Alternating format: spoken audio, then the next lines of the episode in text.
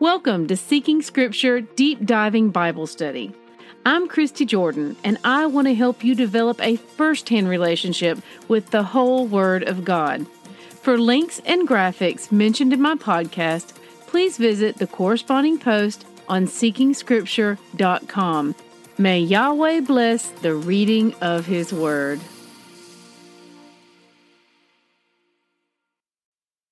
Good morning, siblings. Today's readings are Judges 3 through 5. Rabbit trails. Oh, the cycle. It's so hard to see Yahweh's people turning away time and again, and disheartening when we see ourselves in them, both individually and as a people. But Yahweh has not abandoned his people, and our hope lies in learning from our mistakes, the blessing of his correction, and the grace to begin again, pressing constantly toward the goal and stepping continually further into obedience. There's a key sentence that we need to make sure we pay attention to in our readings today, and it appears multiple times. Judges 3 7. The Israelites did evil in the eyes of Yahweh. Judges 3:12 The Israelites did evil in the eyes of Yahweh. Judges 4:1 The Israelites did evil in the eyes of Yahweh. Now, did their actions feel evil to them? In many cases, we see that the Israelites are still worshiping Yahweh, but they're doing so alongside other gods. They are adapting and assimilating into their society, becoming more like the world and adding more of the world's ways into their daily life through marriage, worship, etc. I'm sure it felt right to them. They felt their hearts were in the right place. But what was the determining factor? Their actions were evil in the eyes of Yahweh. To the world, they were just fine, but Yahweh sets the standard for his people. Some years ago, after I had decided to trust in all of Yahweh's word rather than just picking and choosing, I came across a clear commandment that was given to all of Yahweh's people for perpetuity. I prayed over it. Ricky and I talked about it, and we prayed some more. Still, though the commandment was clear, we felt no conviction to follow it. And so we continued reading Scripture, looking for any words from our Father or Messiah which rendered this commandment invalid and we found none. So we continued to pray for the Father to give us the conviction to follow it. Even then, after some time in prayer, we just weren't feeling it. This troubled me because I had specifically prayed for conviction and it just wasn't being given, even though the word was clear. So we continued the way we had, not obeying this commandment as we had always not obeyed it, and as all of our friends and examples around us did not obey it either. Sometime later, I was speaking with someone who had been walking closely with the Father for a longer time than I had, and I asked her if she obeyed this commandment. She replied that she did. I told her my quandary, how Ricky and I had prayed over it and did not feel convicted. She responded with a kind voice of truth in a simple statement. So, are we only supposed to follow the commandments we feel like following? And that was all I needed to hear. What a wonderful lesson the Father taught me in that. How many times have you heard, follow your heart? That's the world's advice. I've heard it all my life.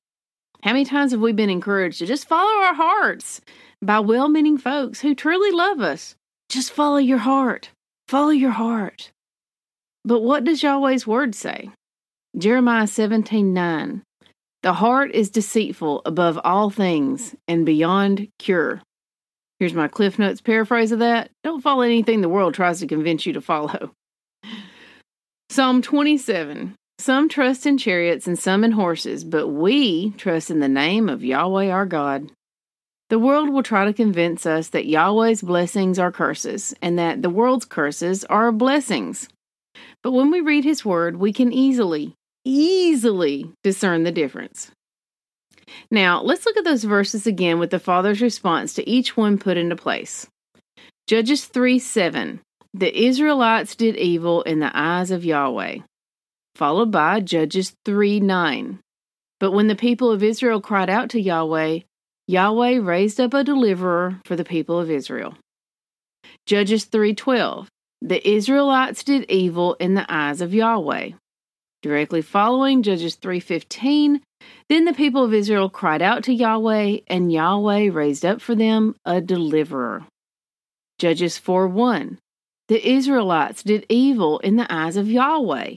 Judges 4:3 Then the people of Israel cried out to Yahweh for help. He responded this time as well, y'all.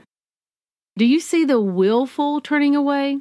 Doing evil in his eyes, intentionally seeking other gods. Remember, they were not forced to do this, but rather beseeched not to. And then, when the punishment comes, when the consequences of their own actions swing into motion, they cry out to Yahweh. What is Yahweh's response? He sends a deliverer. Here's the thing, though I wonder how many of those people thought, well, we can live however we want, and the Father will send someone to deliver us from the consequences of our intentional actions. That's exactly how the majority of the body treats the Father today. My heart is heavy with the thought of all the teachings that encourage this behavior. There's a graphic a friend posted which depicts this attitude in a horrifyingly true fashion. I won't post it here because it is harsh, but very true. You can click this link in my notes to see it on my personal Facebook page. If you would like to follow my personal Facebook page, you're welcome to do that as well. Just click follow where you normally see the friend request option.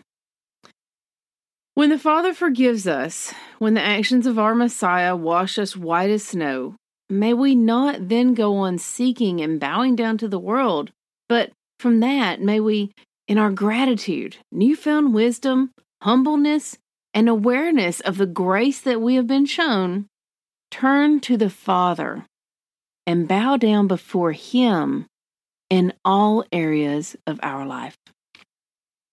Let us pray for one another today so that His light might shine more brightly through us. The story of Deborah. Deborah is a prophetess, a judge, a wife, and would even become a military commander. This contradicts many modern doctrines about the role of women in the church, but there are other passages we will read which also contradict these synthetic doctrines. Just a reminder that we aren't called to trust in doctrines, we're called to trust in Yahweh's Word. See Matthew 15 9. Judges 5, verses 15 through 17. In these passages, Deborah calls out the tribes who did not come to fight on behalf of Israel. What a scathing rebuke this must have been, once this song was known. Judges 5:31 ends with and the land had rest for 40 years. In biblical terms, this is considered a generation. Why did the land have rest at this time? Not because all the battles were won and there were no more enemies, but because for this time they trusted in and obeyed Yahweh. As much as it depends on you, does your life have rest? Side note Remember, every time you see an all caps Lord in your Bible, this is a place where the Father had put his personal name and it has been removed and replaced with that all caps Lord. It's fine to call him by one of his many deserved titles, but do we need to know his name? Well, he gave it to us nearly 7,000 times, so clearly it's important to him that we do. After all, do we want him to know ours?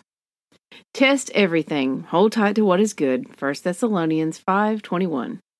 We are saved by grace alone. Obedience is not the root of our salvation, but it is the fruit. May Yahweh bless the reading of His Word. I love y'all. Bye bye.